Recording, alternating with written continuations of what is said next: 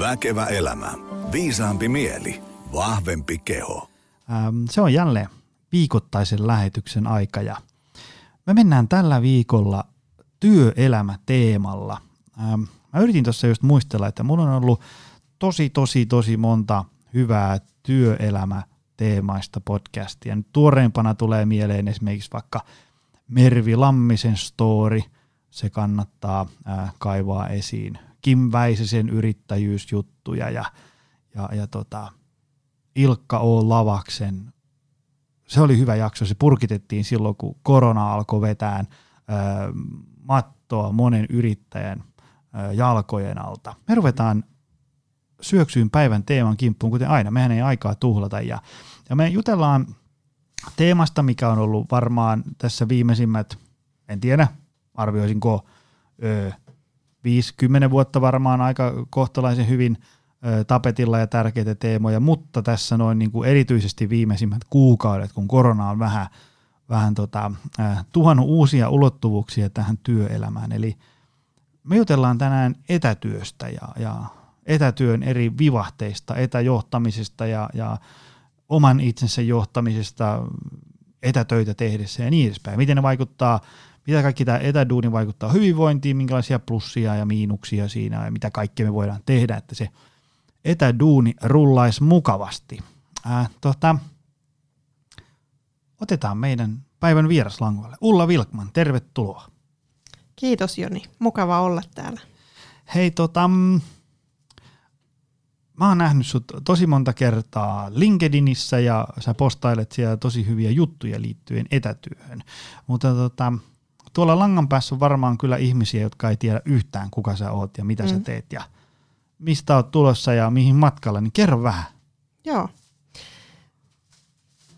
Itsestään on tietysti aina, aina hankala kertoa. Nyt mutta... ei tarvitse niinku mitään säästellä, anna tulla vaan. Mutta tota, tituleeraavat etäjohtamisen ja etätyön asiantuntijaksi ja kai tässä vuosien aikana semmoiseksi on, on, on päässyt kehittymään, eli vuodesta kaksituhattaviisitoista alkaen tehnyt tämän teeman parissa töitä. Ja, ja tota, ö, oikeastaan se lähti liikkeelle siitä, että tuli muutama tämmöinen asiakas, asiakas vastaan, missä esimiehet oli etäällä porukasta, ne näki ihmisiä ehkä pari kertaa vuodessa. Ja käytännössä johdettiin, tai se johtaminen oli sitä sähköpostijohtamista. Välillä ehkä tartuttiin luuriin ja, ja, ja sitten... organisaatiossa patisteltiin, että käykää nyt edes kerran vuodessa siellä paikan päällä. Ja tämähän ei ole niin kuin sinällään uusi, uusi juttu, että meillähän on ollut varsinkin myyntityössä paljon organisaatioita, jotka on levällään tuolla ympäri Suomea ja, ja sitä tekemistä johdetaan täältä Helsingistä tai, tai jostain aluetoimipisteistä. Mutta, mutta silloin mä lähdin sukeltaan tähän aiheeseen syvemmälle. Mua rupesi kiinnostaa se, että mi, mi, mi, miten ihmisiä johdetaan etäältä, mistä esimiehet tietää, että joku on motivoitunut tai ei ole motivoitunut, miten se voi vaikuttaa tämmöisiin asioihin kuin motivoituminen tai työssä innostuminen tai, tai, tai muut nämä asiat, mistä paljon työelämässä puhutaan. Ja mä lähdin käymään keskustelua siitä tuolla somessa ja sain paljon paljon kommentteja ja vastauksia, että mitä, se, mitä ne haasteet on. Ja, ja mun käsiin päätyi sit sen seurauksena muutama eri tutkimus. Ja sitten mä lähdin kaivaa lisää tietoa ja rupesin kirjoittelemaan aiheesta. Ja hetken kuluttua huomasin, että mä olin vetämässä erilaisia workshoppeja organisaatioissa. Ja, ja tota, ö, etätyöhän on, tai sehän ei ole uusi juttu. Et se on... Sitä on, niin kuin sanoit, viisikymmentä vuotta, viisitoista vuotta. Mä itse mietin, että mä oon työurallani tehnyt niin kuin ihan yksittäisiä, satunnaisia etätyöpäiviä joskus silloin alle kolmekymppisenä, eli noin viisitoista vuotta sitten.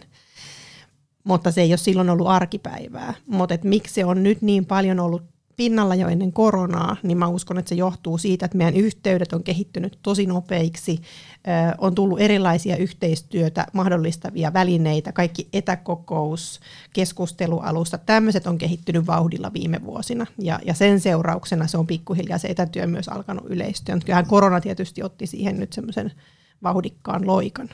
Nyt mä vähän karkasin jo asioiden edelle, mutta mun piti kertoa itsestäni, mutta mä oon siis tosiaan kaksituhattaviisitoista vuodesta kouluttanut, valmentanut organisaatioissa näistä teemoista aika paljon esimiehiä, mutta myös työntekijöitä sitten siitä, että no miten siellä etätöissä kannattaisi tehdä töitä, jotta voi hyvin ja jotta on niin kuin tuloksellinen ja, ja miten tehdään sitä yhteistyötä organisaation kanssa, vaikka sä istuisit koko ajan etänä. Ja ähm, Timantti ja Consulting on yritys, jonka kautta minä ja, ja kollegat tätä työtä tehdään. Lähdetään tästä niin kuin päivän teemasta, että mitä, niin kuin, mitä etätyö on? Mitä se, niin kuin, minkälaisia kaikkia erilaisia muotoja siinä on? Tarkoitan sitä, että niin kuin, ekana tulee mieleen vaan se, että koodaa ja koodaa toimistolla ja sitten korona iskee ja sanotaan, että me kotiis koodaa. Mm, Mutta onko, mm. niin kuin, onko meillä muita? No etätyön virallinen määritelmä, niin kuin lain, lain, tai laissa oleva määritelmä on, on, on se, että etätyö on sitä työtä, jota luonteensa puolesta voi tehdä myös toimistolla. Ja, eli eli äh, sillä on haluttu ehkä lähinnä erottaa se, että jos sun pitää mennä asiakkaalle tai sun pitää mennä vaikka maastoon, ottaa jotain mittauksia tai sä meet, sä meet ähm, johonkin kentälle tekemään huoltotoimenpiteitä, niin vaikka sekin tehdään etäällä toimistosta, niin se ei varsinaisesti ole etätyötä, vaan, vaan se on silloin niin kuin työmatkaan rinnastettava asia. Mutta pääsääntöisesti etätyö on nimenomaan sitä, että et, et sä voit tehdä sen siellä toimistolla, mutta että syystä tai toisesta sä päätät tehdä sen jossain muualla. Tota, lähdetään puimaan näitä erilaisia kysymyksiä ja näkökulmia tähän teemaan. Ähm, onko jotain tiettyjä ihmistyyppejä tai tavallaan elämäntilanteita, että etätyö sopii? Aloitetaan nyt ensiksi siitä, että tosi huonosti. Onko joku sellainen, niin kuin, että, tai ainakin että, että riski, että etä, etätyö ei oikein rullaa kivasti, niin, niin on, on aika korkea? No on, kyllä. Ei ehkä niinkään voi sanoa, että ihmistyyppi, mutta erilaiset tilanteet voi aiheuttaa sen, että etä, etätyö ei ole ehkä se sopivin ratkaisu siinä tilanteessa. Öm, esimerkiksi... Öm, mielenterveyteen liittyvät ongelmat tai päihderiippuvuus, alkoholismi, niin ne on, ne on sellaisia tilanteita, missä sitä etätyötä ehkä pitää vähän tarkemmin miettiä. Muuten sanoisin, että ei, ei ole kauheasti ehkä sellaisia estäviä tekijöitä. Mulla tulee mieleen se, kun me ollaan vaimon kanssa molemmat tämmöisiä tietotyöläisiä ja tehdään sitten duunit aika paljon läppärillä, niin kuin mikä on tietysti hieno juttu, mutta nyt esimerkiksi korona-aikaan, kun meillä on poika ollut aika paljon kotona sieltä luokkaa maaliskuun alusta saakka, niin vaikka meillä on kuitenkin ihan mukavan kokoinen asunto, kahdeksankymmentäseitsemän neliötä, niin siellä on huoneita, niin eipä se ole ihan helppoa, kun siellä on kuusivuotias jaloissa, niin kuin saada sellaista keskittynyttä flow-tilaa päälle, kun niin kuin kuuden minuutin välein kysytään välipalaa ja joko lähdetään skuuttipuistoon ja niin edespäin. Voisi kuvitella, että, että, että tavallaan, että jos joku sellainen elämäntilanne tai joku sellainen keissi, että ei, ei pysty niinku järjestämään sellaista rauhallista aikaa, semmoinen voisi olla ehkä vähän nihkeä. No joo, toi on hyvä pointti. Eli, eli tietysti, jotta se etätyö on sujuvaa ja, ja sä saat sen työrauhan siellä kotona, niin olisi ihan suotavaa, että, että siellä on rauhallista. Mm. tai riittävän rauhallista, tai sulla on joku sellainen paikka, mihin sä voit vetäytyä tekemään sitä työtä. Suurin osa taisi saada nyt kevään aikana mielenkiintoisia kokemuksia siitä, kun oli koko perhe siellä, siellä kotona ja neljät rupesi loppuun kesken.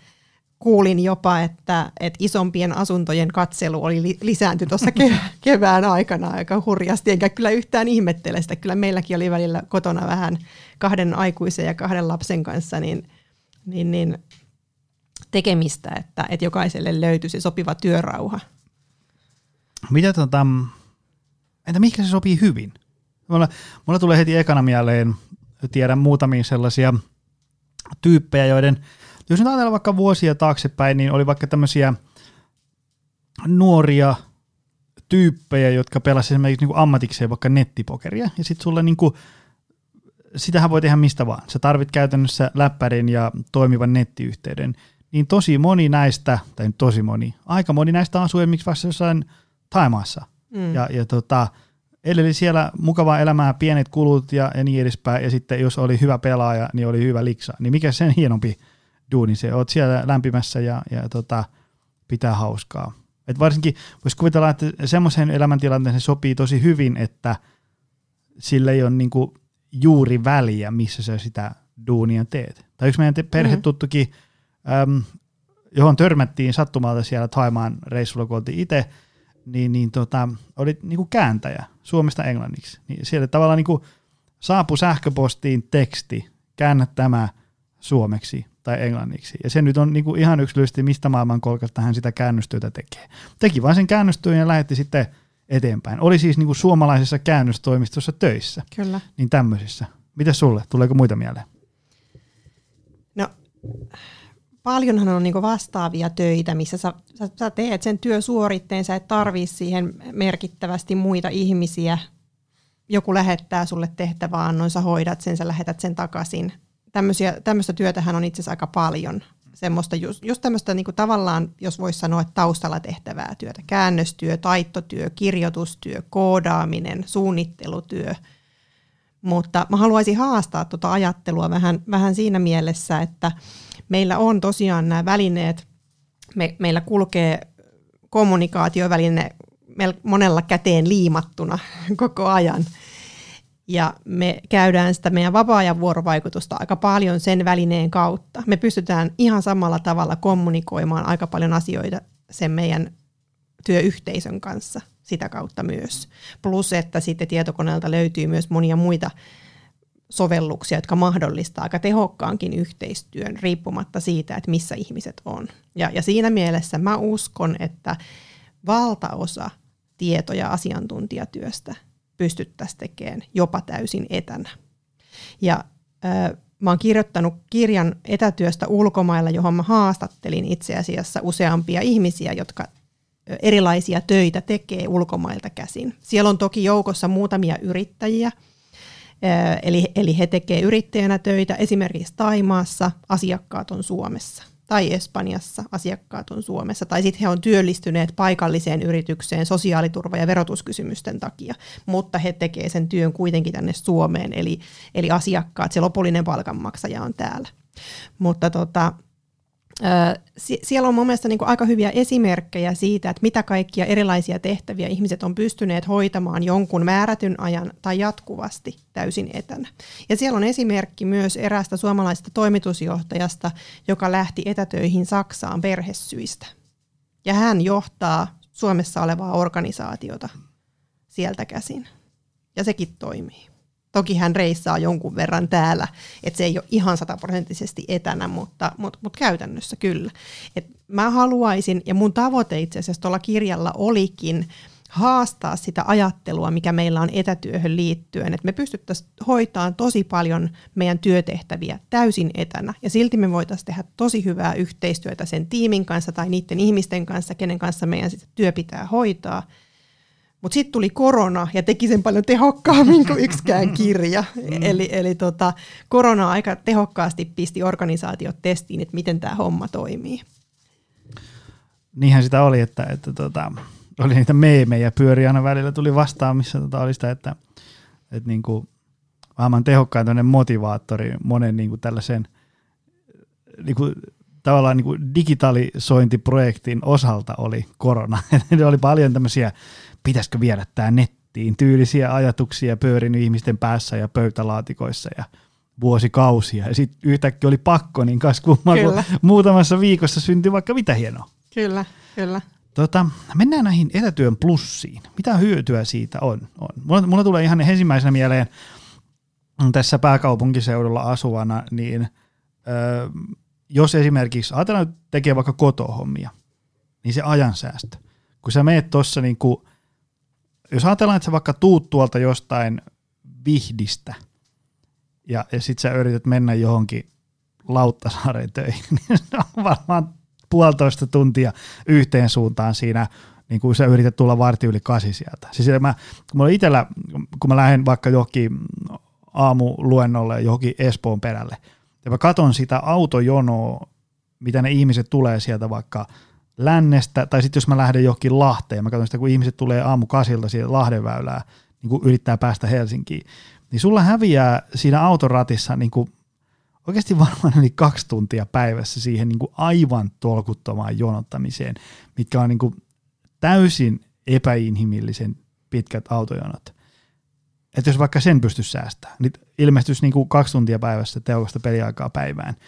Öm, et varmaan siinä siirtymiseen. Tai sitten semmoinen joku, että et sä lennät päiväksi johonkin palaveriin.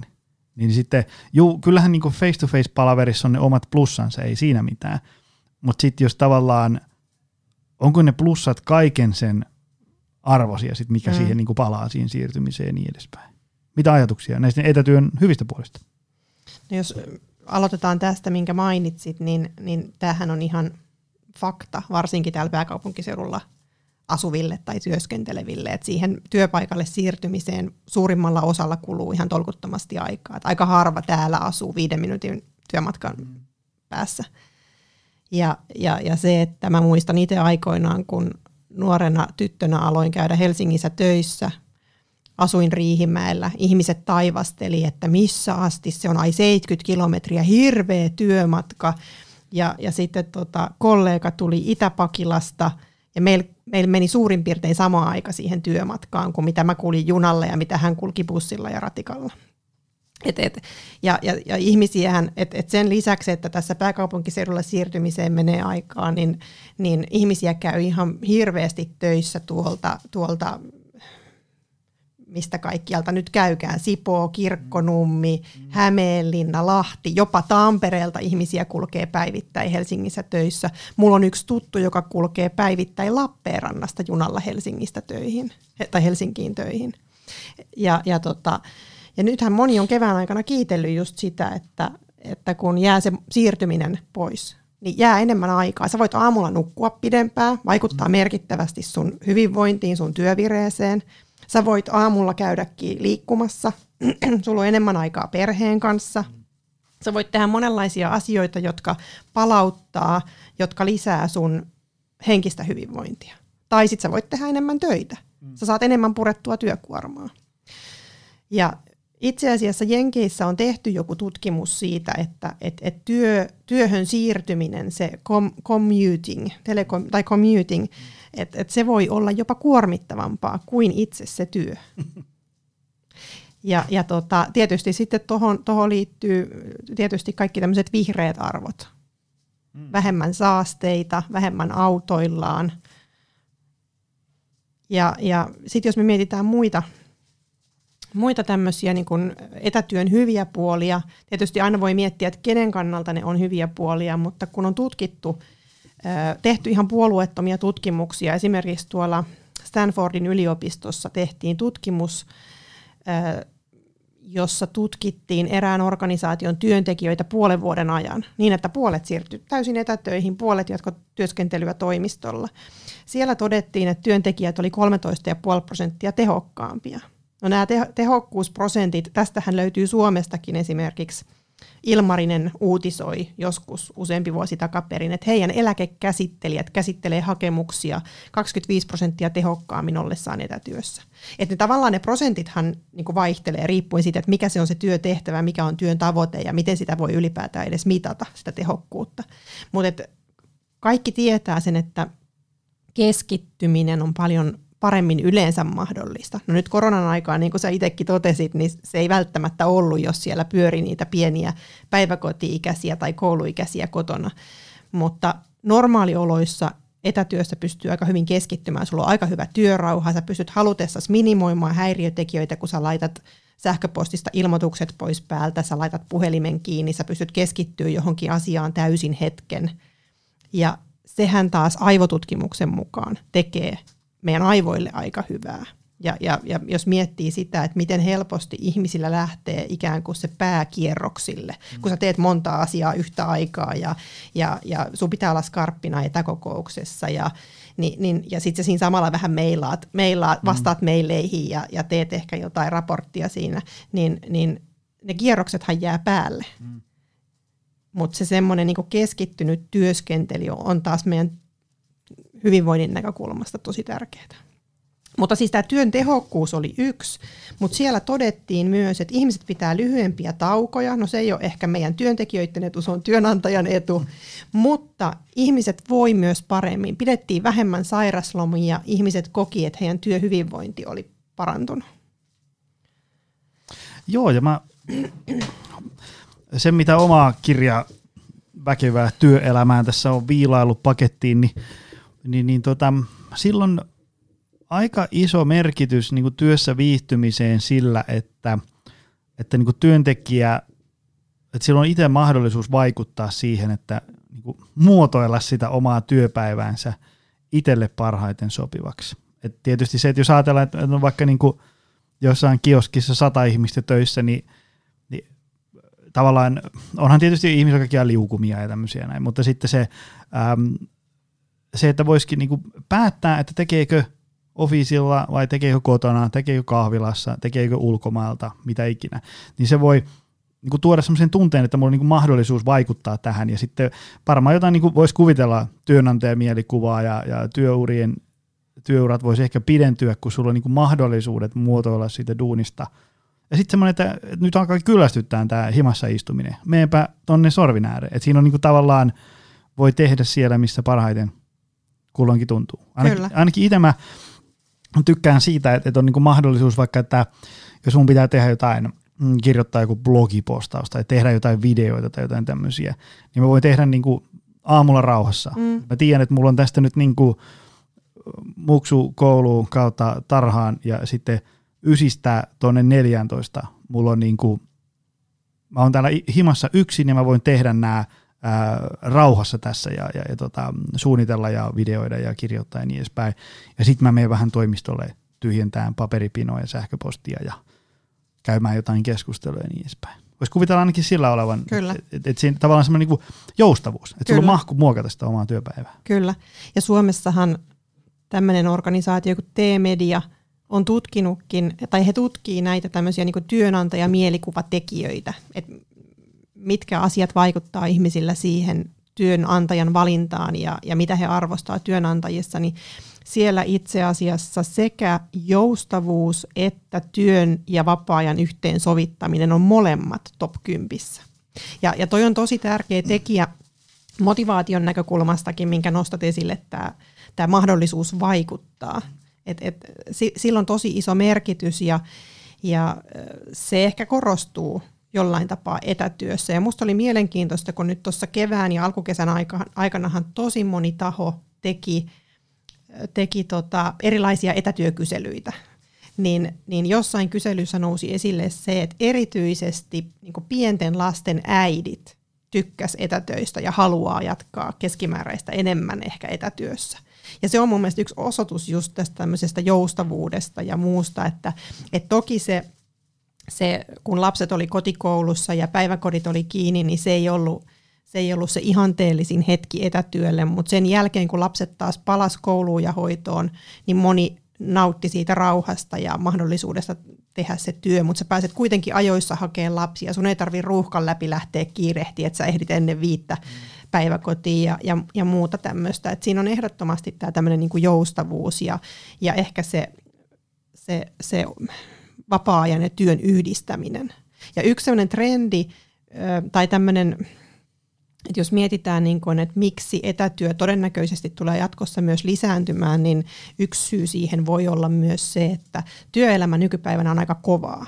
Joka paikassa on, tehdään hirveästi asioita, on kauhea kiire, tehdään aika pienilläkin resursseilla asioita ehkä.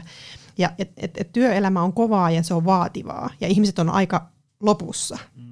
Ja, ja näitä tutkimustuloksia siitä, että kuinka paljon meillä on uupuneita, ne on aika hurjia. Mm. Ja siinä mielessä niin kun mä itse uskon aika vahvasti siihen, että etätyö on mahdollisuus tarjota sitä sellaista leppoistamista elämään ilman, että sä jäät työelämästä pois. Mm-hmm. Ja meidän tarvii, tarvii kuitenkin miettiä, että miten me pidetään ihmiset työelämässä mukana. Ja jos me pystytään etätyöllä tarjoamaan niitä mahdollisuuksia, että ihmiset voi paremmin, niillä on enemmän energiaa tehdä se työ, mutta niillä on enemmän energiaa myös siihen vapaa-aikaan, että se työ ei polta ihmisiä loppuun. Mm. Niin sehän on win-win mun mm. näkökulmasta ainakin. Joo, joo. puhutaan näistä taidoista ja keinoista kohta, mutta oliko tässä etätyön ikään kuin plussat? Nämähän oli niin kuin tärkeitä, mahtipontisia, isoja asioita, joita ennen kaikkea niin kuin kannattaa hyödyntää. Mä mietin vaan sillä, kun mä mm. aina, aina kun on joku tämmöinen niin kuin idea, joka kuulostaa vähän liian hienolta ollakseen totta, mm. niin sitä aina vähän pitää rapsuttaa mm. pintaan, että onko tässä, voiko tässä olla kolikolla sitten joku toinen kääntöpuoli? Että et tavallaan, niin kuin, että, että minkälaisia miinuksia, ja varsinkin ei, ei sillain, että et siirtyy etätyöhön, niin sitten menee varmasti näin, mutta ainakin että riskejä. Mitä, mitä sitä voi seurata, niin kuin ikäviä juttuja? Totta kai etätyössä on, on niin sanottuja huonoja puolia tai on niitä riskejä. Ja, ja tota, ehkä nekin on tässä osittain kevään aikana joillakin saattanut konkretisoitua, mutta, mutta tota, ö, useinhan niin kuin työnantajat miettii silloin, kun siirrytään etätöihin, niin sitä, että no, tekeekö ne ihmiset siellä töitä ja, ja, ja mi, mi, miten me seurataan sitä työntekoa. Mutta, mutta kyllä niin kuin ylivoimaisesti suurempi haaste on se, että ihmiset tekee ihan liikaa töitä. Et se työstä irtautuminen on tosi paljon vaikeampaa, kun sulla on se läppäri siinä keittiön pöydän ääressä tai, tai jossain muualla, ja sä ehkä vaan niin kuin nouset siitä pois, niin siihen on tosi helppo palata takaisin. Ja, öö, ja, ja sitten varsinkin niin kuin tieto- ja asiantuntijatyössä, kun ihmiset aika usein kuitenkin suhtautuu siihen omaan työhönsä enemmän tai vähemmän intohimoisesti, niin se työ myös imasee mukaansa. Ja, ja se työpäivän katkaiseminen voi olla, voi olla haaste. Toki siellä on sitten nämä erilaiset tämmöiset niin kuin ergonomiaan, työturvallisuuteen liittyvät kysymykset, että onko se työympäristö sellainen, että sulla on siellä se työrauha, sulla on ergonominen tai riittävän ergonominen työpiste, valaistus, lämpötilaa, kaikki tämmöiset asiat hy- hyvällä tasolla. Ja, ja sitten yksi semmoinen, mikä Mikä ehkä nyt on, on, on jonkun verran tullutkin tuolla sosiaalisessa mediassa, että ihmiset kaipaa sitä työyhteisöä tosi paljon. Niin tämä on ollut nähtävillä aikaisemmin jo erilaisissa kyselyissä niissä organisaatioissa, missä tehdään oma työ täysin etänä. Että ihmiset saattaa kokea tämmöisiä yksinäisyyden tunteita tai ulkopuolisuutta. Ja, ja, ja, ja se semmoinen niin kuin kokemus siitä yhte, työyhteisöstä, yhteisöllisyydestä häviää. Ja, ja, ja työ on kuitenkin monelle sellainen sosiaalinen juttu. Et, et ehkä tässäkin on tietysti niinku tärkeää muistaa se, että ihmiset on yksilöitä. Mm. Et, et toiset kaipaa sitä sosiaalisuutta paljon enemmän mm. ja toiset ei kaipaa sitä juuri lainkaan. Ja, ja tämäkin on tärkeää tunnistaa, että äh, niinku sekä näiden etätyön hyvien puolien että näiden riskien osalta. Et, et ihmiset on erilaisia ja, ja, ja kaikki kohdat ei ehkä kolahda just sulle, mutta, mutta et jollekin toiselle ne saattaa kolahtaa. No se, mitä juttelin tuossa aikaisemmin niistä pokerin pelaajista, niin sen mä muistan, että kun ähm, mä oon jossain aikaisemmissakin lähetyksessä kertonut siitä, että miten ne niinku, ala, voit elää missä maailmankolkassa haluat, liksa on hyvä, kulut on pienet, ikään kuin niinku tosi hieno tilanne monella tapaa. Mutta se, mitä moni sanoi, että hän oli jäänyt, niinku, jättäytynyt pois töistä ja, ja sitten alkanut pelaan työkseen pokeria nää, verkossa, niin, niin sanoi, että, että sen jälkeen vasta ymmärsi sen työyhteisön merkityksen, kun sulle ei tavallaan niin kuin ollut sitä enää. Oli sulla ehkä joku niin kuin nimimerkkiä, joiden kanssa keskustelufoorumilla keskustelit, mutta, mutta tavallaan niin kuin tajusi sen, että kuinka kiva se on aina niin kuin varttiavalla yksitoista mennä taukohuoneeseen, ja sitten sinne tulee muutkin ja kysyvät, että hei, katoiko lätkäpeli eilen, ja miten menee, oliko mökillä. Niiden keskustelujen arvon ymmärtää vasta sitten, kun sulla ei enää ole niitä. Mm. Ne moni moni sanoi, että niinku, niitä on jäänyt kaipailemaan tosi paljon. Joo. Tämä on sama, sama teema, mikä nousi muutamissa noissa haastatteluissa, mitä mä tuohon kirjaan tein. Niin, niin tota, siellä siellä niin kun, no yksi ihminen just totesi sen, että kun hänellä ei oikein ollut vapaa-ajallakaan sosiaalisia kontakteja toisessa maassa, mutta sitten ne hänen ainoat työkontaktit oli niitä etäkokouskontakteja. Ja, ja, ja hän, hän niin kuin havaitsi, että itse asiassa hän nauttii siitä työyhteisöstä, siitä, että voi mennä työkaverin kanssa lounaalle, niin enemmän kuin hän osasi ehkä olettaa, että hän nauttisi. Ja mä luulen, että tämä koronakevät on nyt meille paljastanut monelle sen, sen työyhteisön tärkeyden, koska tosi paljon ihmiset tuolla somessa on kertonut sitä, että kuinka he kaipaa sitä, että pääsee työkaverin kanssa lounaalle tai kahville ja nähdään yhdessä ja keräännytään samaan neukkariin. Joo, joo. Ne, ne on sellaisia asioita, mitä ei oikein osaa arvostaa silloin, kun sulla on ne ja kaikki menee kivasti ja sitten sit niinku ymmärtää sen, että se työ on monesti paljon muutakin kuin pelkästään vaan se työsuoritus ja siitä saatava korvaus. Se on sosiaalinen tapahtuma ja koet niinku tavallaan niin kuin fyysisesti olevas osa jotain yritystä tai tiimiä tai organisaatio. Sen sijaan vaan, että sä oot niin kuin himassa. Ja sitten niin kuin tavallaan sä niin kuin tiedät, että sä oot osa jotain, mutta sä et ikään kuin, niin kuin tunne sitä koskaan. Kyllä, kyllä. Ja ny, nythän tietysti se, että, että kun siellä etätyössä se keskittyminen ja työrauha on niin hyvä, sä saat tosi paljon aikaiseksi. Työpaikalla tämä sosiaalinen puoli tapahtuu vähän niin kuin luonnostaan. Kun sä törmäät kaveriin, työkaveriin kahvi pannulla, niin, niin siinä tulee vaihdettua pari mm. sanaa. Mutta nyt kun ollaankin täysin etänä, niin näitä tämmöisiä yhteisiä hetkiähän pitäisi luoda. Mm. Ja aika paljon kuulostelin tuossa kevään aikana asiakkaissa, että tosi monissa organisaatioissa oli otettu virtuaalikahvit mm. kä- käyttöön. Joo, hei, niitä muuten oli. Joo. Zoomissa ihmiset kokoontuivat. Ja afterworkkeja. Ja, joo. Tota... Hei, mun on tähän väliin pakko kysyä.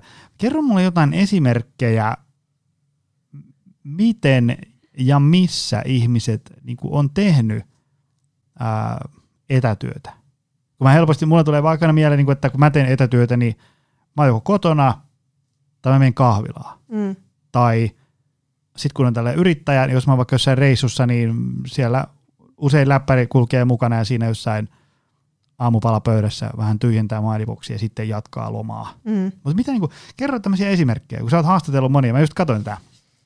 Mainostetaan nyt tätä etätyö ulkomailla unelmasta todeksi, koska tää on, tässä näyttää olevan niinku, ainakin sisällysluettelon, tosta kun nopeasti vilasin, niin tosi paljon hyviä juttuja. Täällä on niinku, mä just huomasin, että täällä on monia tuttuja ihmisiä siteerattukin tässä kirjassa. Kerro no, jotain niinku konkreettisia esimerkkejä, että tämä tyyppi tekellä ja ihan mitä. Kuinka se on jollain onnistunut hyvin? Kyllähän se yleisin paikka etätyölle taitaa kuitenkin edelleenkin olla se koti, mm. mutta kyllähän ihmiset siirtyy sankoin joukoin kesämökeille myös kevään aikana. Et kesämökki on varmaan se toisiksi suosituin paikka. Ihmiset tekee myös kahvilassa, kirjastossa ja sitten kun mä itse kuljen yleensä pääkaupunkiseudulle junalla, niin junassa tehdään todella paljon etätöitä. Tai mä tiedän, voiko sitä sanoa etätyöksi, mutta siellä tehdään tosi paljon töitä, kun sä siirryt työpaikalle. Tai jos sä asut jossain paikka Keski-Suomessa ja käyt pääkonttorilla silloin tällöin, niin lentokoneet, junat, lentokentät. Kaiken näköisessä maailmankolkissa niin, sitä si- voi painaa. Niin, niin, kyllä. Varsinkin jos on sellainen duuni, että se on niinku, tietysti jos sä oot vaikka niinku urheiluhieroja. Niin sit, sit, no sitä sit, ei vakaasti sit, tehdä etänä. Niin, niin, niin tai, et, et, niin kuin, kyllä mekin tuossa, äm, kun korona alkoi vähän pyyhkiin tätä meidän valmennustoimintaakin, niin äm, ihan hyvin siirrettiin valmennuksia niin kuin verkkoon. Mm. Onhan se tietysti eri asia kuin kuntosalilla, mutta kun ihmiset oli silleen, että hei, kyllä mä haluaisin niin kuin jotain valmennusta, niin sitten meillä oli Valkku, se oli joko kotona tai sitten se oli tuossa salin lattialla läppärin kansi auki Zoom-yhteydellä, ohja sinne himaan. Teki mm. niin kuin esimerkiksi tälleen menee tämä mm. nukkuva koira. Sitten mm. tyyppi siellä olkkarissaan teki nukkuvaa koiraa ja niin edespäin. Et tota, et kaiken näköisiä töitä voi tehdä kaiken näköisillä metodeilla, kun vähän käyttää mielikuvitusta. Joo, se on ihan totta. Mm. Kyllä. Mitä tota, nyt kun ollaan tämmöisessä hyvinvointipodcastissa, niin Ähm, pakko kysyä, että miten tämmöinen etätyö vaikuttaa ihmisten hyvinvointiin? Ja, ja nyt otetaan saman kysymyksen alle plussat ja miinukset. No niitä varmaan tulikin tuossa äsken jonkun verran mainittua, mutta, mutta tota, kyllähän tämä niin kuin ajansäästö vaikuttaa siihen, että sulla on enemmän aikaa halutessasi pitää omasta hyvinvoinnista huolta. Eli jos se siirtymä työpaikalle jää pois, niin sä voit käyttää sitä, sitä omasta hyvinvoinnista huolehtimiseen, joko nukkumalla tai liikkumalla. Ja nythän tuossa keväällä musta tuli aika hauskoja esimerkkejä siinä, että kun ihmisethän huomasi, että kun sä oot täysin etänä, niin jos sulla on joku mittari, millä sä seuraat askelmääriä, että askelmääräthän tippuu aivan dramaattisesti. Ja, ja tota, niin, niin osa ihmisistä otti käyttöön ja rahas lapset jopa mukaan, että tehtiin aamulla työ, työmatka ja koulumatka kävellen, käytiin ulkona. Mäkin testasin sitä pari kertaa lasten kanssa, mutta mä en joka aamu saanut niitä mukaan. Mut, mutta tota, ja sitten tämä oli ihan niksipirkassa joskus ennen koronaa jo, jo julkaistu, että etätyöpäivänä voi etätyömatkan taittaa etänä myös kuntopyörällä. Musta se oli kans aika hauska. Mutta joo, siis sitä moni on sanonut meidänkin valmennuksissa, että, että se semmoinen niin kuin arkiaktiivisuus on pudonnut, kun sulle ei tule edes sitä neukkarista toiseen siirtymistä tai, tai lounastunnilla siihen lähiruokalaan menemistä tai, tai sitä niin kuin sä kävelet bussille ja meet bussilla ja niin edespäin. Vaan sit sä tosi helposti vaan ä, aloit ravaan sitä ikään kuin, niin kuin sitä kotisohvan ja veski ja keittiön välistä kolmioa. Joo, siinä ei tule niin paljon askelia. ja, ja askeleet kolmesataa päivässä. Mutta si- ehkä, ehkä tuossa niinku etätyössä on, että tavallaan se työnteko on keskittyneempää, sulla jää siirtymät pois, ne on selkeitä plussia. Mm. Mutta sitten etätyössä on aika paljon niitä riskejä hyvinvoinnin näkökulmasta. Et se, että ö, sä istut aamulla kahvimukin kanssa siihen koneen ääreen, sä heräät siitä iltapäivällä, huomaat, että enpä ole pitänyt taukoja, mulla on tämä pyjamakin vielä päällä ja lounaskin on jäänyt välistä.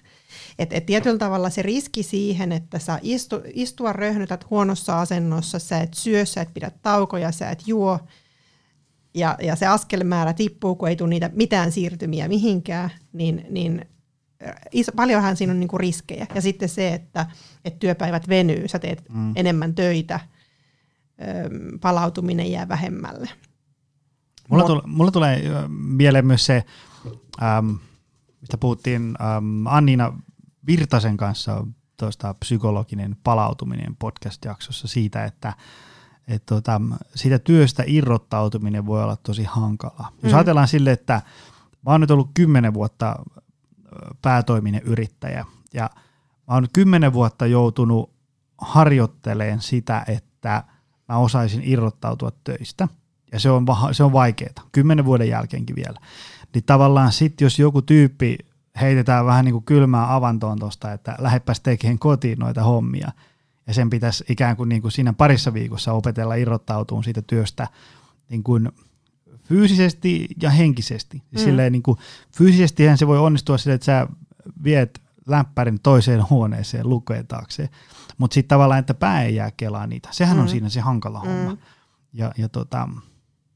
Sen, sen mä näkisin semmoisena äh, tavallaan semmoisena asiana, joka on hyvä pitää mielessä, kun etätyöhön siirtyy tai niihin, niitä päiviä alkaa tekemään. Mm. Koska se tavallaan voi olla sille, että sä ehkä niinku, no siis voihan se olla sille, että, että se, se työpäivä täyttää sit vähän niinku sen sun koko päivän. Mm. Ja, ja, tota, ja sit niinku sillä niinku fyysisesti, että sä niinku naputat kolme varttia tossa kohtaa ja pari tuntia tuolla ja sit sä oot ikään kuin niinku tavallaan aamu seiskasta illalla yhteentoista töissä, kun aikaisemmin se saattoi olla ehkä niinku kasista neljään. Mm. Ja, ja, tota, ja sitten se henkinen puoli, sille, että se, se niinku, sä ikään kuin saat sen työpäivän pakettiin siinä viideltä, sit sä yrität niinku olla siinä perheen kanssa ja rauhoittua, mutta sitten sun pää kelaa sitä jotain mm. PowerPointia kuitenkin vielä. Mm.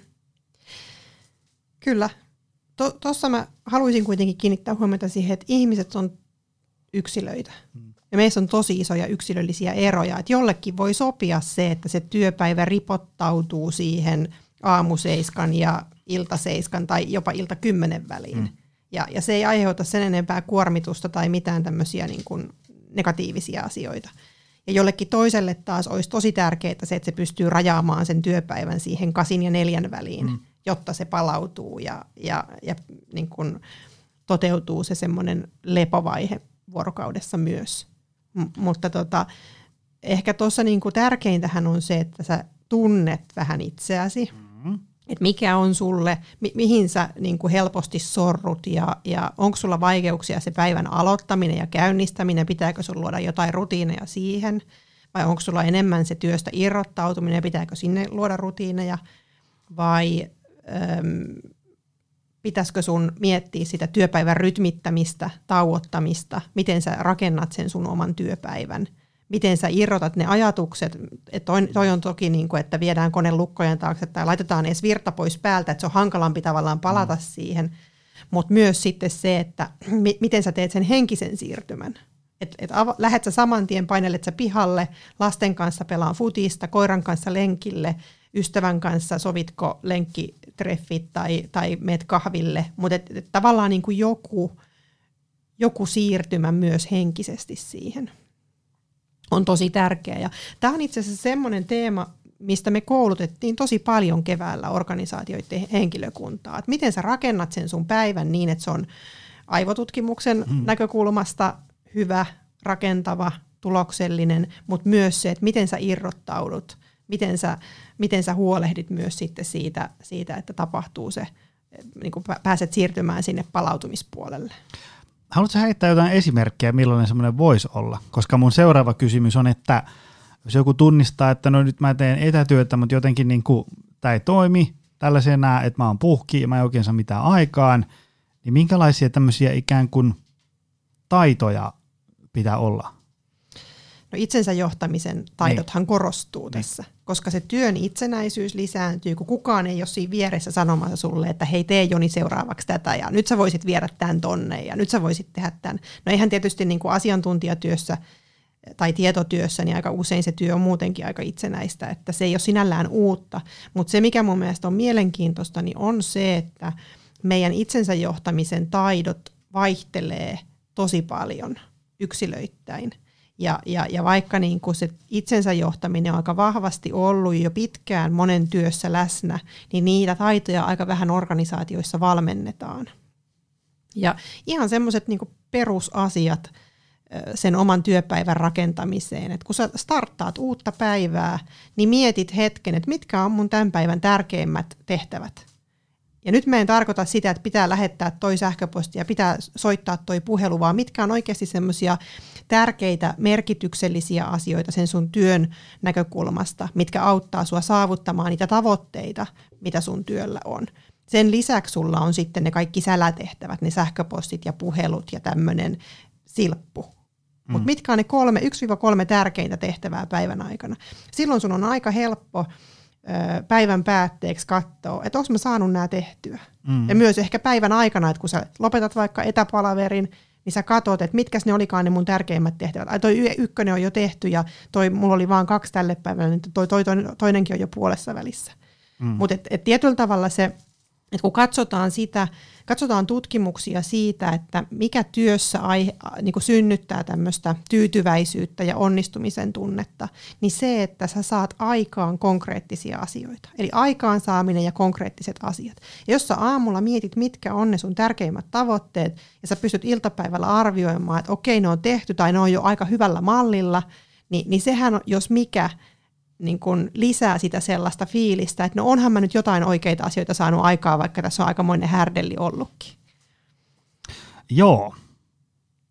Ja sitten mulla tuli mieleen myös semmoinen niin kuin taito ikään kuin tavallaan niin kuin panna toimeksi, laittaa niin kuin hommat käyntiin. Mm. Ja, ja, tota, äm, mulla tuli mieleen, mä rupesin tästä kaivelemaan koneelta, kun mulla oli semmoinen vieras kuin äh, Ria Parppi. Se oli viime kesäkuussa juhannuksen tienoilla julkaistu semmoinen volitiosta, toimeenpanemisen taidosta.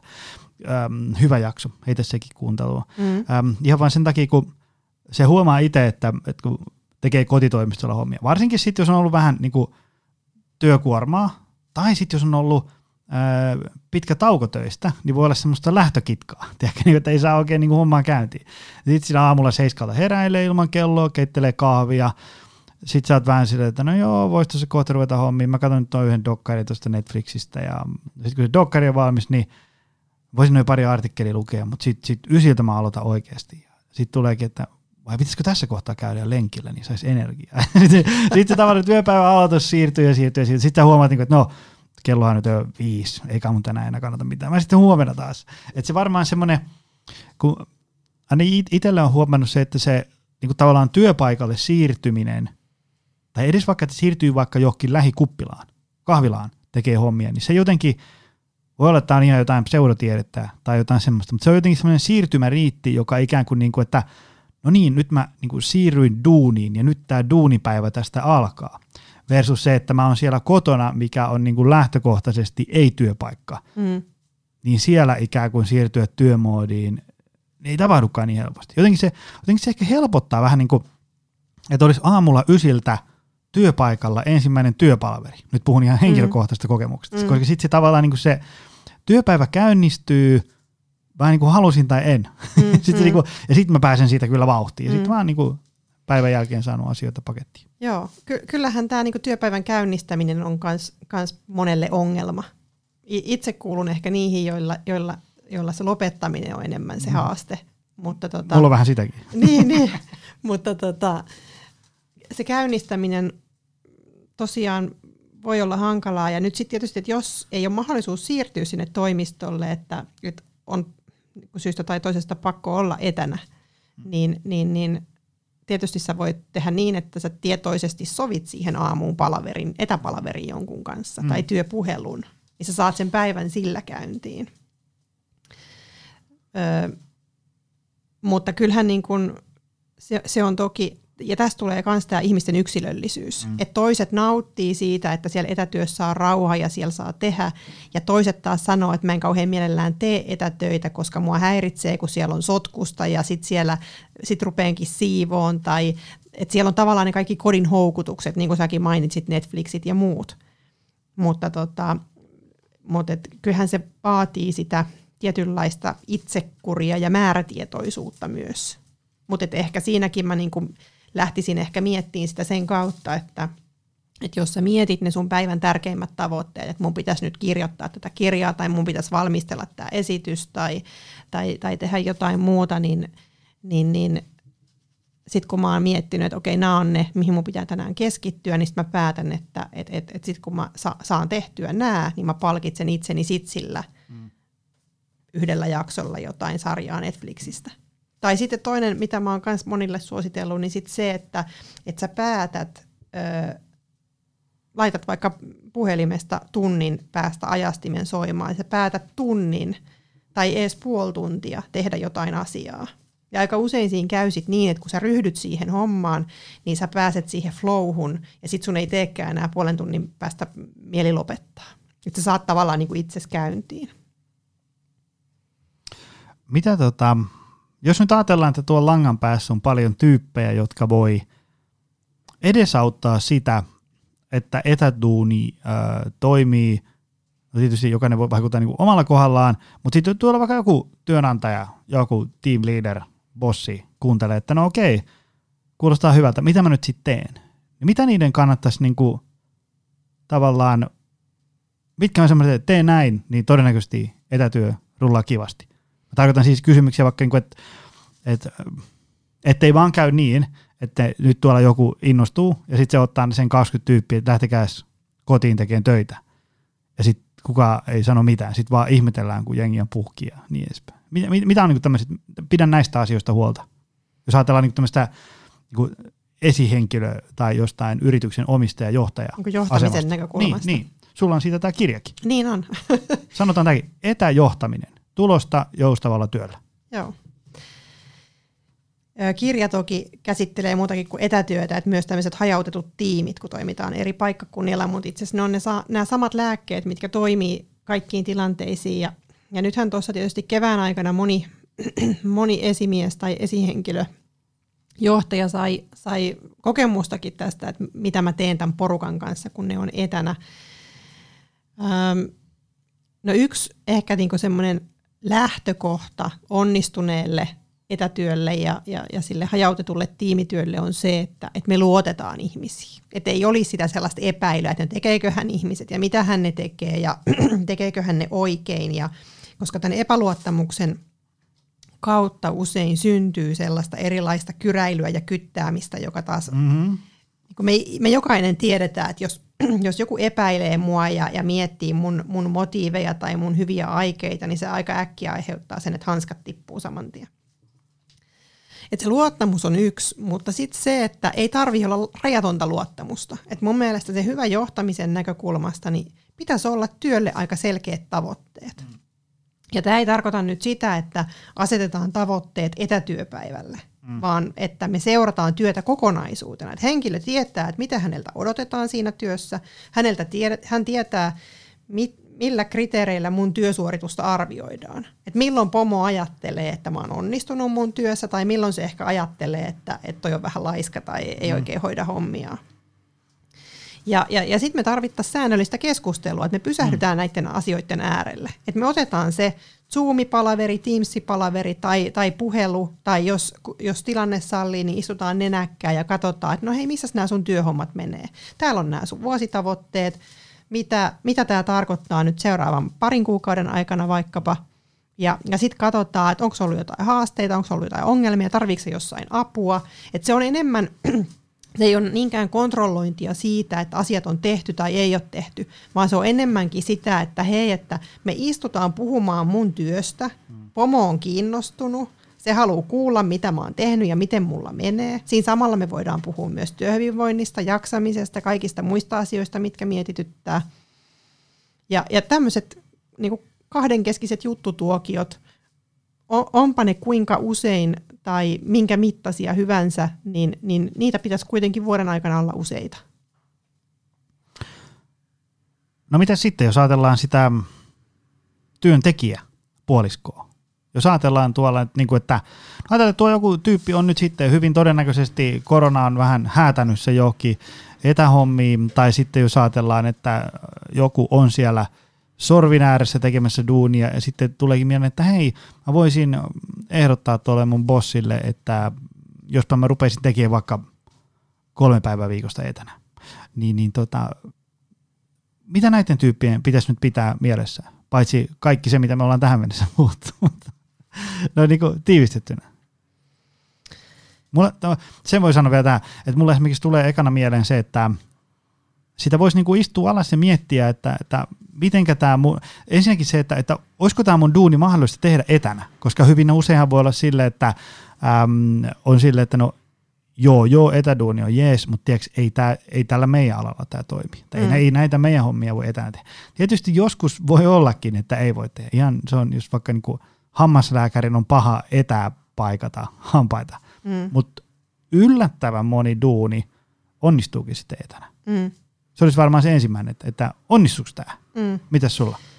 Se, toi on itse asiassa mielenkiintoinen kysymys, koska työntekijäthän useimmin, useimmiten ajattelee, että kyllähän tämän mun duunin voi hoitaa etänä. Ja työnantaja on se, joka sanoo, että ei tätä hommaa voi hoitaa etänä. Et nyt keväällähän oli mielenkiintoista se, että, että mulla oli muutamakin porukka, missä, missä keskusteltiin etätyöstä ja sitten joku, joku kysyi, että no mites etätyön tulevaisuus, että mitä koronan jälkeen. Ja, ja sitten siellä... Joku osallistuja saattoi kommentoida, että tämähän on mielenkiintoista, että kun meidän yksikölle on sanottu ennen koronaa, että tätä työtä ei voi tehdä etänä, mutta nyt siirryttiin etätöihin. Että se on aika vaikea perustella jatkossa, että etätyötä ei voi tehdä. Mutta onhan, onhan tämä niinku mielenkiintoinen ilmiö, että mihin tämä työelämä ja, ja eri bisnekset kehittyy. Öö, esimerkiksi... Esimerkiksi lääkärithän ottaa tällä hetkellä aika paljon vastaan potilaita etänä, jos, mm. jos se vastaanotto ja asian tutkiminen ei vaadi suoraan sitä, että ihminen tulee paikan päälle. Mm. Ja lääkärikeskukset jopa suosittelee sitä. Joo, joo, et, joo. Et, et, ja aikaisemmin ei varmaan olisi voitu kuvitellakaan, että et, et tietyllä tavalla niin kuin nyt on käynnissä aika iso murros, mitä kaikkea voidaan tehdä etänä. Joo, joo, se, se on niin kuin silleen jänskä, että nyt on, kun niin kuin koronan myötä on ollut pakko. Kyllä. Nyt on tavallaan niin kuin katsottu, että miten se tilanne oikeasti on. Kaiken näköistä puhetta on aina mahtunut aikaisemmin, että ei, ei ole mahdollista, mutta sitten yhtäkkiä viikossa onkin mahdollista. Kyllä. Mielenkiintoisia hommia. Ja, ja, ja sama, sama juttu se, että, että tota, niin kuin kouluttaminen, valmentaminen, luennointi, hmm. niin, niin valtaosa... Me, Me, me ollaan ehkä tietysti tästä meidän teemasta johtuen tehty ennen koronaakin jo jonkun verran etävalmennusta ja aika paljon webinaareja, mm. mutta, mutta se, että, että koko päivän koulutus olisi järjestetty etänä, ei puhettakaan. Mm. Koronaan siirtymisen jälkeen meillä on ollut tosi paljon koko päivän etäkoulutuksia. Ja kun ne rakentaa oikein, niin nekin saa ihan hyvin toimimaan.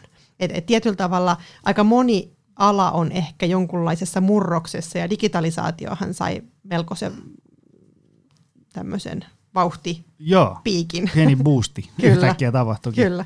Mutta sä kysyit niitä kolme asiaa niitä, niitä niin kuin etätyöntekijän näkökulmasta, niin mä ehkä nostaisin esille yhden sellaisen, että et, et tietysti me aina kaikki tuijotetaan asiaa sen oman, oman perspektiivin ja omien silmälasien läpi, mutta mä haluaisin muistuttaa myös siitä, että etätyössä jokaisella on korostuneesti vastuu niin kun ottaa vastuuta siitä omasta työstä ja omasta osallistumisesta siihen työyhteisöön.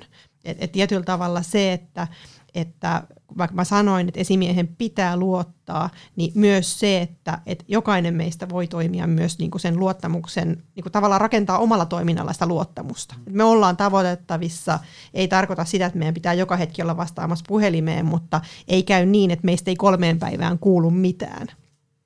Tai, tai jos meillä on tiimin yhteisiä käytäntöjä sovittu vaikka, että, että Teams-ryhmiä siellä keskustellaan ja vastataan kollegoiden kysymyksiin, niin me osallistutaan niihin sopivassa määrin. Ei tarkoita sitä, että mun pitää koko ajan päivystää kaikkea, mutta että mä katson, että mun työhön ja ammattitaitoon kuuluu se, että mä osallistun tähän työyhteisön toimintaan. No sitten me puhuttiin aika paljon näistä päivän rytmittämisestä ja työpäivän starttaamisesta ja lopettamisesta, että se oman semmoisen etätyörutiinin rakentaminen on ehkä, ehkä niin kuin se kakkosasia. Ja, ja mikähän nyt voisi olla kolmosasia? Ehkä sitten se hyvä itsensä johtaminen. Että, et, et, ja, ja ehkä se, mikä... Niin, mä pidän aika tärkeänä sitä, että ää, ei myöskään niin kuin uuvuta itseään niillä asioilla. Että et, et rakentaa niistä omista päivistä sellaisia, että ne tukee sitä hyvinvointia, koska siellä etätyössä on myös, että vaikka puhuttiin tuossa etätyön riskeistä, että on paljon asioita, mihin me voidaan sortua, niin etätyöhän myös mahdollistaa sen, että mä voin vaikka lounaan jälkeen käydä tekemään happihyppelyn, mä voin tunnin välein vaikka punnertaa, saa vähän veren kiertämään, aivoissa kiertää paremmin happi, ajatukset käy paremmin, tai mä voin pötkötellä hetken sohvalla ja ideoida jotain asiaa, tehdä suunnittelutyötä siinä. Että et se koneen äärestä irrottautuminen tasaisin välein päivän aikana olisi aika tärkeää. Et mä ainakin itse koen, että noi laitteet, ne, ne, ne, niin kun, ne tappaa luovuuden ja, ja, ja ne rajoittaa meidän ajattelua tosi paljon. Et kun mä muistan yhteen aikaan, tuolla yritysvalmennuksissakin puhuttiin siitä, että no onko se ok ripustaa pyykkejä etätyöpäivänä tai mm-hmm. mitäs jos joku vaihtaa talvirenkaat kesken päivän, mm-hmm. Ni, niin mun täytyy kyllä sanoa, että mä oon sitä mieltä, että se on vaan hyvä juttu, mm. koska siinähän ei se tarkoita sitä, että sä siirryt pois töistä, kun sun aivot todennäköisesti mm. kelaa niitä juttuja, mitä sä oot työstänyt siinä päivän aikana. Mutta se pieni hetki, kun sä ripustat pyykkejä tai sä laitat piirakan uuniin tai mitä ne asiat nyt onkaan, mitä ihmiset työpäivän aikana tekee, niin, niin ne jalostaa sitä, sun alitajunta työstää niitä asioita koko ajan. Joo, ja mulla tuli se tosta mieleen, että tota, se semmoinen niinku avoimuus, se, se, että meillä on niin kuin konsensus siitä, mitä tämä etätyö tarkoittaa, mitä, se niin kuin, mitä odotetaan ja, ja mitkä on täysin sun itse päätettävissä. Just ettei tule sitä, että, että se tavallaan sulla on niin kuin kauhean morkkis siellä etätöissä koko ajan. Kun sit voi olla semmoinen, niin kuin, että, että ei työnantaja niin kuin odota edes sulta niitä asioita, mitä sä ehkä niin kuin tavallaan siellä oman tunnon tuskissa ajattelet. Että, mm. että tavallaan niin kuin tehtäisiin niin kuin selkeästi se selväksi, että mm. niin kuin, et nyt on maanantai, tällä viikolla täytyy saada nämä neljä juttua pakettiin perjantaina kello viisitoista mennessä, jolloin otetaan sitten pausu ja katsotaan. Kyllä. Ja, ja tämän väliajan sä teet just niin kuin sä teet. Kyllä. Ja tämähän edellyttää kommunikointia. Mm, Meillä pitäisi olla sitä kommunikointia, vaikka me ollaankin etänä. Ja se on ehkä yksi sellainen asia, mihin, mihin me ei niin kuin kaikki oikein olla herätty. Et sitten kun me ollaan etänä, niin me ollaan eristyksissä ja yksin, mutta me tarvitaan sitä keskustelua. Joo. Sitten mulla tuli se vielä tuossa mieleen, tota sun etäjohtamiskirjaa tuossa vilkuilin. Ja tuli mieleen se, että et eihän se tarvi olla, että ollaan niinku sata prosenttia etänä. Tietysti mm. jos on niinku määräys tai joku semmoinen erikoistilanne tämän koronan johdosta, se on asia erikseen, mutta jos niinku ajatellaan sitten, kun joskus jonain vuonna palataan johonkin jonkinnäköiseen normaaliin, niin sitten vaikka yksi tai kaksi päivää viikossa etänä mm. ja, ja kolme, neljä sorvin ääressä. Mm. Että et ei tarvitse mennä niinku heti täydellä höyryllä pelkästään. Ei, ja varsinkin jos on semmoinen, niinku, että et mä tykkään se työyhteisöstä ja mukaan mennä sinne ja sielläkin on niitä asioita hoidettavaa, mutta sitten mä tykkään ehkä vähän tästä kotonakin vääntää. Ja nämä asiat mä saan kotona hoituun paremmin, mutta näitä varten mun täytyy mennä niinku työpaikalle ja niin edespäin. Juuri näin. tämä on yksi, yksi viesti, mitä mä oon tässä vuosien aikana yrittänyt tuoda, tuoda ihmisille, että etätyö on yksi työn tekemisen paikka ja se mahdollistaa työn fiksumman organisoinnin. Ja t- tästä tullaan ehkä sitten siihen, että kun ihmiset nyt niin kovasti sinne työpaikalle kaipaa, niin mä toivoisin, että tämä korona saisi aikaan myös sellaisen muutoksen työelämässä, että kun me mennään sinne toimistolle ja kun me kokoonnutaan yhteen, niin me myös ollaan läsnä toinen toisillemme. Et me ei mennä sinne neukkariin ja sitten jokainen avaa läppärin siihen eteen ja on puolet ajasta siellä sähköpostissa tai somessa tai missä kukakin nyt surffaa, vaan, vaan silloin me oikeasti keskityttäisiin siihen, siihen, että me, me nähdään ne muut ihmiset ja me kuullaan, mitä niillä on sanottavaa. Ja siitä kohtaamisesta syntyy jotain lisäarvoa. Mm, mm. Ja sitten kun me ollaan siellä etänä, niin sitten me tehdään töitä sillä läppärillä. Ja itse asiassa, no siellähän me pystytään kyllä myöskin kohtaamaan. Mä uskon, ja me, meidän oma organisaatio toimii hajautetusti, että mä uskon täysin siihen, että, että meillä voi olla yhteisöllistä ja meillä voi olla hyvä porukkahenki, vaikka me tehdään meidän työ pääsääntöisesti etäällä toisistamme, mutta, mutta tota, tiedän, että monet myös hyödyntää etätyötä just sillain, että, että ne, ne jää etätöihin, kun ne tietää, että mun pitää tehdä jotain keskittymistä vaativaa, tai mun tehtävälista on kasvanut niin pitkäksi, että mä haluan saada purettua sitä, että se käy tehokkaammin kotona, ja sitten ne tulee toimistolle, ja sitten ne hoitaa niitä sosiaalisia suhteita ja, ja, ja, ja kommunikoi ihmisten kanssa. Että et sehän on, on myös niin kuin yksi mahdollisuus. Ja, ja näin mä uskon, että etätyö jatkossa tulee toivottavasti olemaankin, että et, et hyödynnetään niin kuin molempien parhaita puolia. Mutta mä toivon, jos siellä on työnantajia kuulolla, niin mä toivon myös sitä, että otetaan huomioon myös ne ihmisten yksilölliset erot. Että et, et, et se, että me vaikka pakotetaan ihmiset... että pitää olla kaksi, kaksi päivää tai kolme päivää viikossa toimistolla, niin no joo, se voi olla tavallaan perusteltua, mutta jonkun työtehtävään tai jonkun persoonaan voi sopia paremmin se, että se onkin neljä, viisi päivää etänä, ja joku toinen taas on sitten enemmän läsnä siellä toimistolla. Et, et, et, et totta kai se sitten edellyttää sitä, että ne, ne niin kuin toimintatavat, yhteistyömuodot, se kommunikointi organisoidaan niin, että se ei ole kiinni siitä, että milloin ihmiset on paikalla ja milloin ihmiset on etänä. Että meillä on, mm. meillä on ikään kuin se virtuaalinen työympäristö kunnossa. Tämä oli hyvä setti. Mun mielestä me saatiin aika lailla hyvin tämä etäduuni eri muodoissaan ja, ja, ja näkökulmissaan pureskeltua. Tai ainakin tästä riittää ihmisille aika paljon kokeiltavaa tämän tunnin, tunnin lähetyksen jutuista. Hyvä, jos niin. Voiko sun juttuja seurata jostain? Kyllä mun juttuja voi seurata. So- sosiaalisesta mediasta toki löytyy ihan nimellä. Nimellä LinkedInissä, Twitterissä voi, voi linkittäytyä. Ja, ja sitten jos haluaa nimenomaan tätä etäjohtamista ja etätyötä ja siihen liittyvää seurata, niin, niin, niin linkkarista löytyy Timantti ja Consultingin yrityssivu. Ja sitten Facebookissa meillä on facebook piste com kautta etäjohtaminen. Iso kiitos tästä, että sain sut tänne tunniksi juttelemaan näistä teemoista. Kiitos, että sain tulla. Ja kiitos sulle, rakas ystävä, että jaksoit tänne päätylevyyn asti. Se on taas ensi viikolla uutta lähetystä. Se on moro. Tutustu lisää aiheeseen optimal performance piste fi ja opcenteri piste fi.